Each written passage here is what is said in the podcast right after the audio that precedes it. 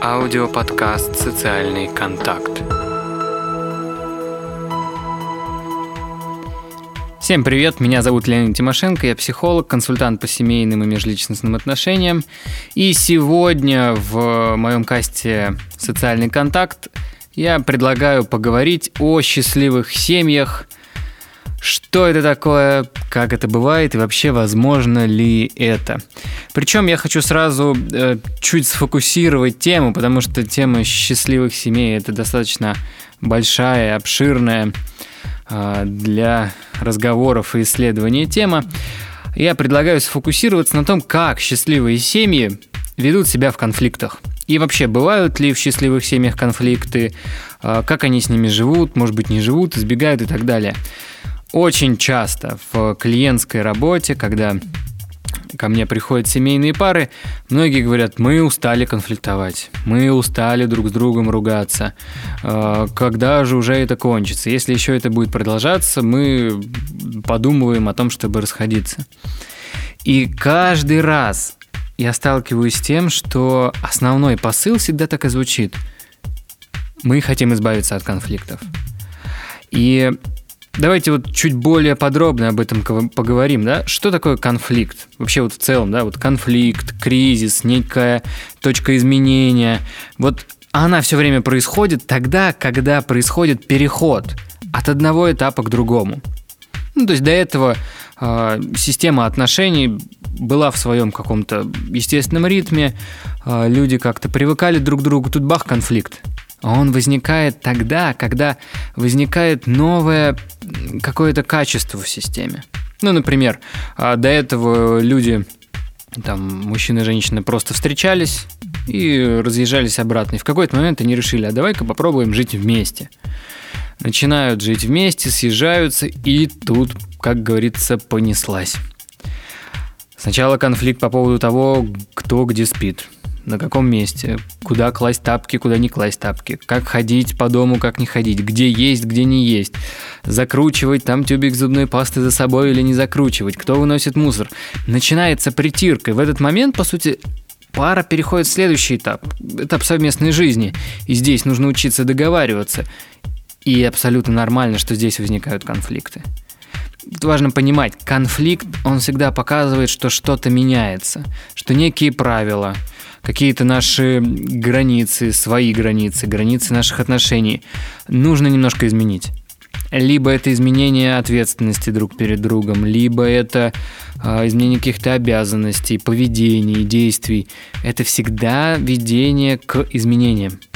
И ни один переход от одного этапа к другому невозможен без конфликта. Невозможен без некого кризиса. Точно так же, как и человек, когда развивается, он переходит от одного этапа к другому, и он переходит через определенные кризисы. Ну, например, там, кризис рождения. До этого ребенку было хорошо, в животике 9 месяцев, все твои потребности, желания сами удовлетворяются, а тут бах, и родился. И причем еще хорошо, если хорошо родился, да, без каких-то осложнений. И это первый кризис, который преодолевает человек. Дальше там, например, кризис 3 лет, когда ребенок учится быть самостоятельным, и он начинает все время говорить: я сам, я сам, я сам, я сам, я сам. Аудиоподкаст «Социальный контакт». И так далее. Таких кризисов может быть очень много. И в отношениях все то же самое. Есть определенные свои кризисы. И важный момент, который стоит сказать, что не нужно избегать конфликтов. Нужно учиться с ними жить. Не то, что «ой, конфликт, привет, окей, здравствуй, заходи, посиди здесь». Нет. Подходить более осознанно, более вдумчиво. Вот сейчас возникает конфликт. Исходя из чего? Что такого я сейчас делаю, что конфликт возникает? Немного необычный вопрос для нашей культуры, потому что мы привыкли, что вот это он, это она, это все они, это не я.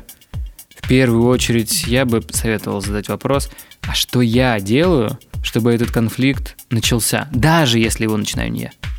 что я такого делаю, какие были до этого мои действия. Я сделал что-то не так, что не понравилось моему близкому человеку. Я, наоборот, сделал что-то так, что не нужно было делать и тоже там, например, не понравилось, да. Может быть, я не уделил внимания, не заметил какого-то намерения, забыл что-то спросить, сделать. В парах обычно люди все время говорят об этом или так, или иначе неявно друг другу показывают. Важно быть наблюдательным, уметь видеть и слышать другого человека, который находится рядом.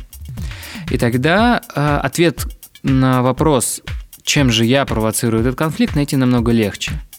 Обычно в большинстве случаев этого уже достаточно. Спросить себя, что я такого делаю, что у нас возникает конфликт. И тогда умение разрешать конфликты, умение общаться в конфликтах, оно развивается. Это точно такой же навык, как и там, езда на велосипеде, готовка, катание на роликах, обучение сноуборду и так далее. Умение разговаривать в конфликте, умение слышать другого человека. И пусть, да, там иногда могут быть очень сильные эмоции. Не обязательно, что это всегда очень такое мирное, правильное разрешение конфликта, когда они садятся за столом друг напротив друга, ручки сложили перед собой и давай общаться. Не всегда так бывает и не всегда это нужно. Иногда эмоциональный фон очень сильно зашкаливает, и тогда нужно сначала выразить все эти эмоции, а потом уже разбираться, уже, как говорится, на свежую голову. Но, опять же, помните, чтобы в этом моменте выражения эмоций вы не перешли определенную черту, когда уже начинается переход на личности. Наверное, это не самое приятное общение, причем как для вас, так и для вашего близкого человека. Любите друг друга, услышимся в следующих кастах. Спасибо. Этот и другие выпуски подкаста «Социальный контакт» можно скачать на сайте leonidtimoshenko.ru.